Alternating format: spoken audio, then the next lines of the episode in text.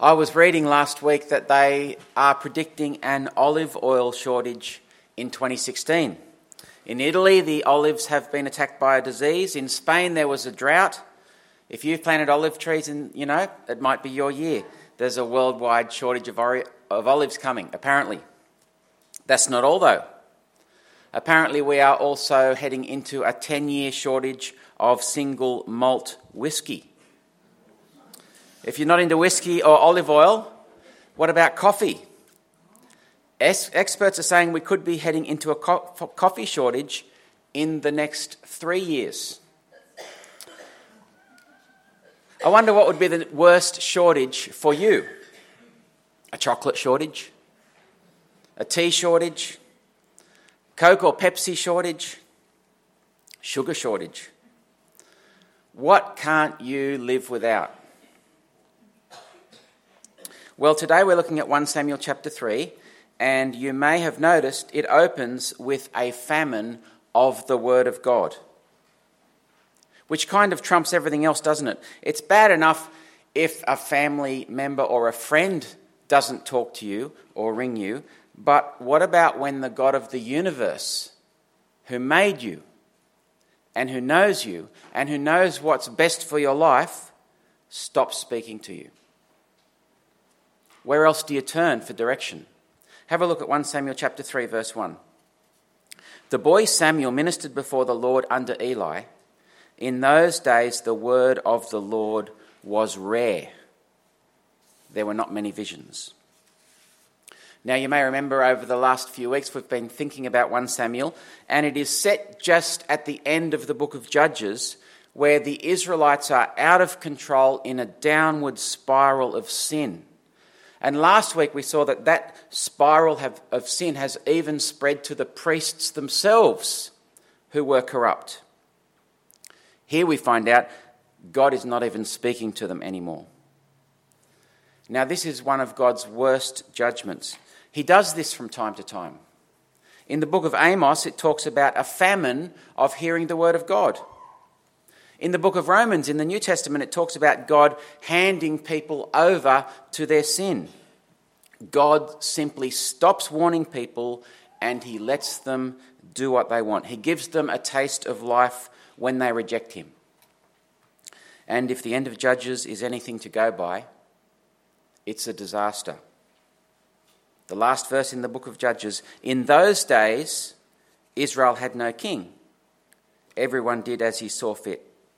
And here in 1 Samuel 3 1, in those days, the word of the Lord was rare, there were not many visions. Now, against that backdrop, we've been getting to know this young boy, Samuel. And there seems to be some hope, some light, doesn't there? Back in chapter 1, Hannah, who was barren, had a baby called Samuel. And Samuel has been growing up in the temple under Eli. Now, why has this miraculous baby boy been born? I suggested two weeks ago that he hasn't born, been born to be king. And last week we saw that he hasn't been born to be a priest. So, why has Samuel been born? Well, today we get to find out. Because in today's chapter, the drought is over and God is about to speak. And God will speak to this young boy Samuel. And it actually turns out to have some great lessons for us about how God speaks. But firstly, let's think about Samuel. God speaks to Samuel here in verse 4. And to begin with, it's a, it's a fun little read, isn't it? Samuel doesn't recognize that it's God. Verse 4. Then the Lord called Samuel. Samuel answered, Here I am. And he ran to Eli and said, Here I am, you called me. And Eli said, I did not call. Go back and lie down. So he went and lay down. And then, you know, exactly the same thing happens again. You heard it in the reading. Samuel thinks it's Eli calling him. Eli sends him back to bed again. And then in verse 7, we find out why it is that Samuel isn't actually recognizing the voice of God. Verse 7 Samuel did not yet know the Lord. The word of the Lord had not yet been revealed to him. See, Samuel has been raised in the temple by the priest, but he doesn't know God yet. He's been learning about God, he's been learning the ways of God, but he doesn't know God. Because you can only know God through his word, and God hasn't been speaking. It happens again in verse 9. God calls Samuel again. This time, Eli tweaks to what's going on. This time, Eli tells Samuel something different. Did you notice it? Verse 9. So Eli told Samuel, Go and lie down. And if he calls you, say, Speak, Lord, for your servant is listening. So Samuel went and lay down in his place. The Lord came and stood there, calling as at the other times, Samuel, Samuel. Then Samuel said, Speak, for your servant is listening. Now, I think up to this point, it is a great little story. It's got everything for a good kid's story, doesn't it? It's one of the favourites in Sunday school. It's got the cute little boy with his homemade um, gown that his mum made for him. It's got the tension of him mistaking God for Eli, and three times there's all the suspense of will Samuel actually work out that it's God speaking? Have you ever wondered why this is all here? Why all this uh, big build up? Is it just for a good kid's story? Why does the writer of 1 Samuel put this in? Because as this goes on and on, I'm sort of sitting here as a reader thinking, get on with it, you know. I want to hear God speak to Samuel. What's God going to say? We've had a drought of the word of God. See, Israel have been waiting so long for God to speak, and I think it's almost as if we, as readers, are now on the edge of our seats too, waiting to hear what will God say? When the drought breaks, what will God say? Well, in the next verse, we find out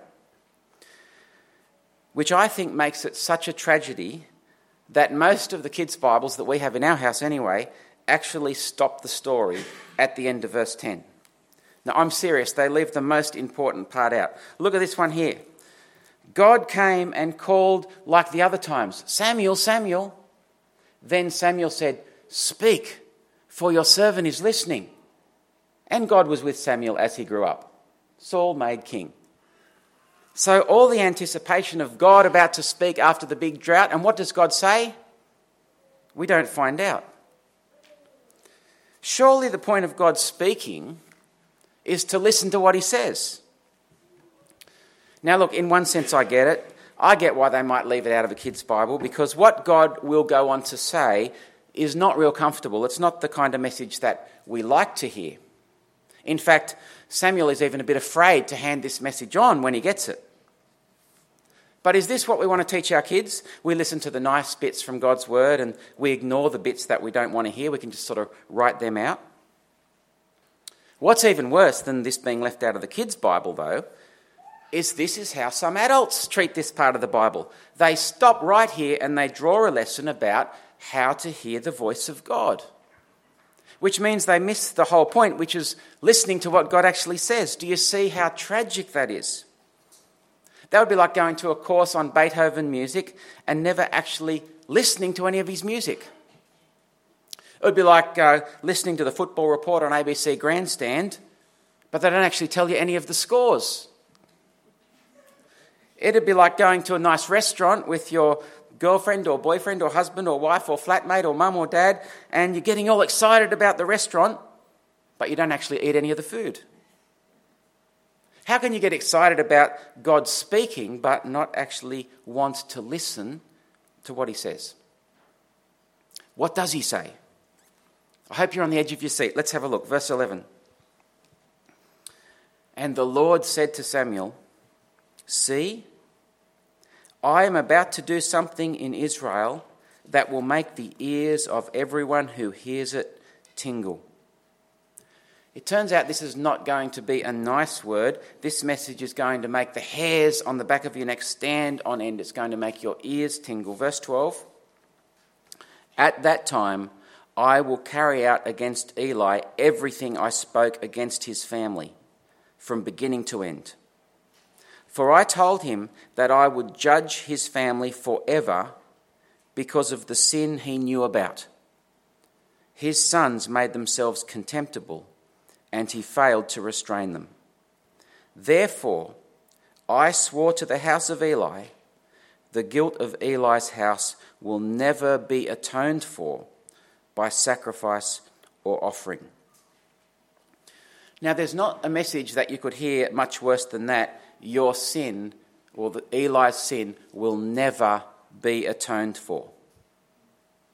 Now, last week we saw that God wants to forgive his people. Last week we saw that the uh, system of sacrifices was so that sin could be atoned for, paid for. If our sin can't be dealt with, we are under the judgment of God. There could not be a worse message to hear than your sin will never be atoned for. I can see why they might want to leave that out of the kids' Bibles, although that's a message I want my kids to hear. Samuel himself, the little Samuel, is so scared by what he hears, he doesn't want to tell Eli. Look at verse 15. Samuel lay down until morning and then opened the doors of the house of the Lord. He was afraid to tell Eli the vision. And now we're introduced to even another tension. Will Samuel actually pass this message on? God has spoken, but will anyone else hear it? Will Samuel hold it into himself or pass it on? Well, verse 16, he passes it on. Eli called him and said, Samuel, my son. Samuel answered, Here I am. What was it he said to you? Eli asked. Do not hide it from me. May God deal with you, be it ever so severely, if you hide from me anything he told you. So Samuel told him everything, hiding nothing from him. Then Eli said, He is the Lord. Let him do what is good in his eyes. So God's word comes to Eli. Samuel delivers the entire message, he hides nothing from him. And it's as if in that Samuel has now proved himself as a reliable messenger from God because now Samuel becomes God's mouthpiece to all of Israel. The drought now breaks for all of Israel. Samuel now becomes a prophet of God. That's how the chapter ends. Samuel now brings God's word to all the nation of Israel. Look at verse 19. The Lord was with Samuel as he grew up, and he let none of his words fall to the ground. And all Israel, from Dan to Beersheba, recognized that Samuel was attested as a prophet of the Lord. That's what God had in store for Samuel. What's that got to do with us, though? For some people, 1 Samuel 3 becomes a lesson about how to hear the voice of God. You know, sit by your bed, speak God, I'm listening. As if they're some kind of magical word. Learning to discern the voice of God from the other voices around us, how to be open to the voice of God. In other words, they use this as a lesson as if Samuel is a role model, as if this is normal. Now, the problem is, this is not normal. Samuel is very special, he's unique. Out of all the Israelites, God has set this one man, Samuel, aside to be different. He was born to a barren mother. He was raised in the temple, and now it says God is attesting Samuel. He is setting him aside in front of all Israel as someone special to be a prophet. The whole point is that Samuel is different to the rest of the nation of Israel. He is now God's prophet to the nation of Israel. Look at verse 20. All of Israel, from Dan to Beersheba, recognized that Samuel was attested as a prophet of the Lord. So God speaks to Samuel. That is unique. How does the average Joe Blow Israelite listen to God? How does Mary, the everyday Israelite, hear God speak? Do they sit on their bed and say, Speak, Lord, your servant is listening? No. They hear God speaking by going and listening to Samuel. That's what it says in verse 21. The Lord continued to appear at Shiloh, and there he revealed himself to Samuel through his word and Samuel's word came to all Israel. See, Samuel has become God's mouthpiece to the nation. The drought has broken, God has opened up the floodgates, and through his prophet, he is now speaking to the whole nation of Israel. The nation of Israel is not in the dark anymore. They now know what God wants them to do, and they can know God.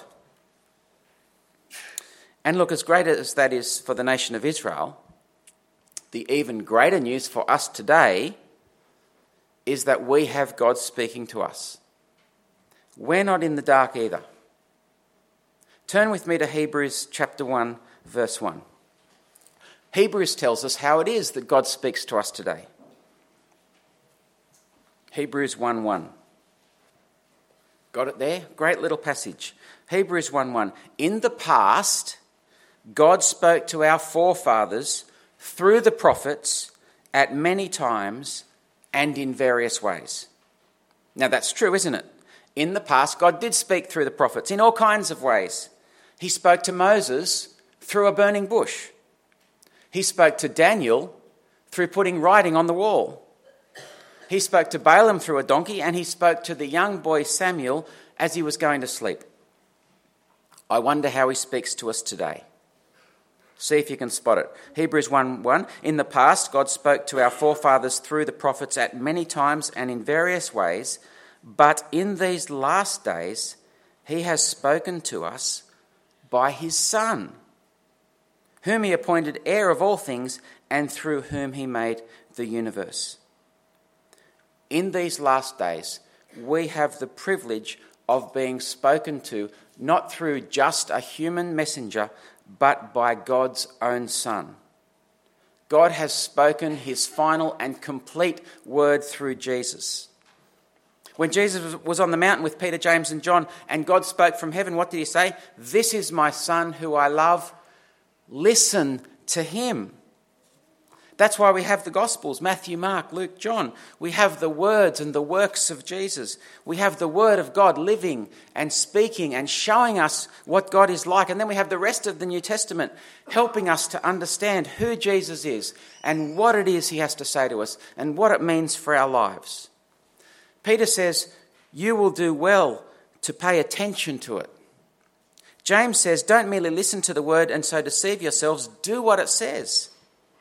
Anyone who listens to the word but does not do what it says is like a man who looks at his face in the mirror and after looking at himself goes away and forgets what he looks like.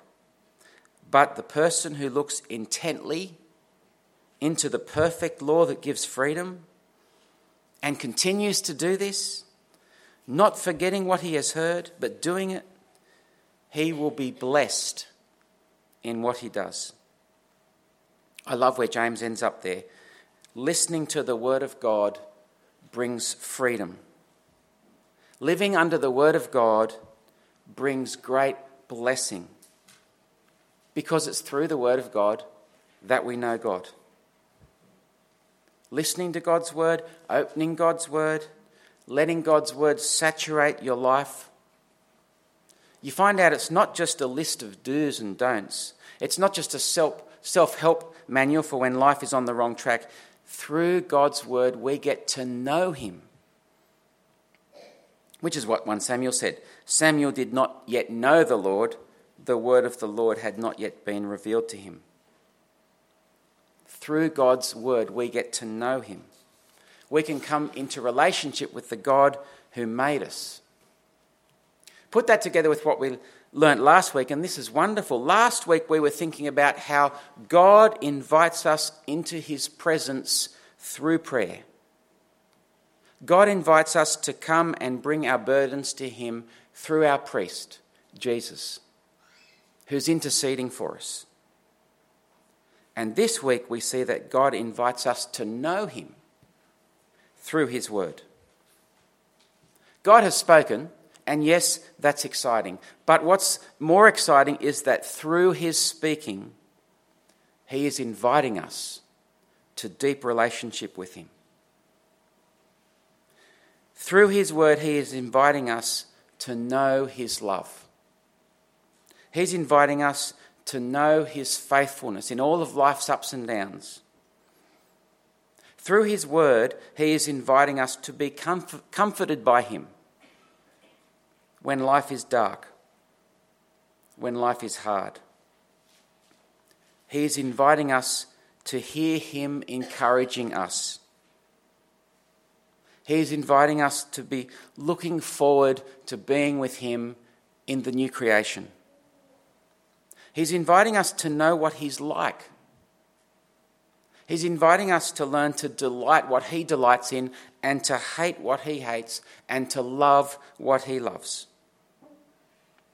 He's inviting us to be so full of God's Word ourselves that it's overflowing into the lives of others so that together we get to know Him better.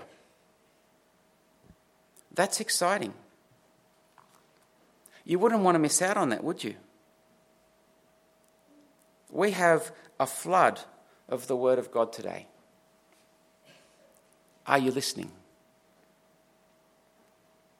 Are you listening? Let's pray.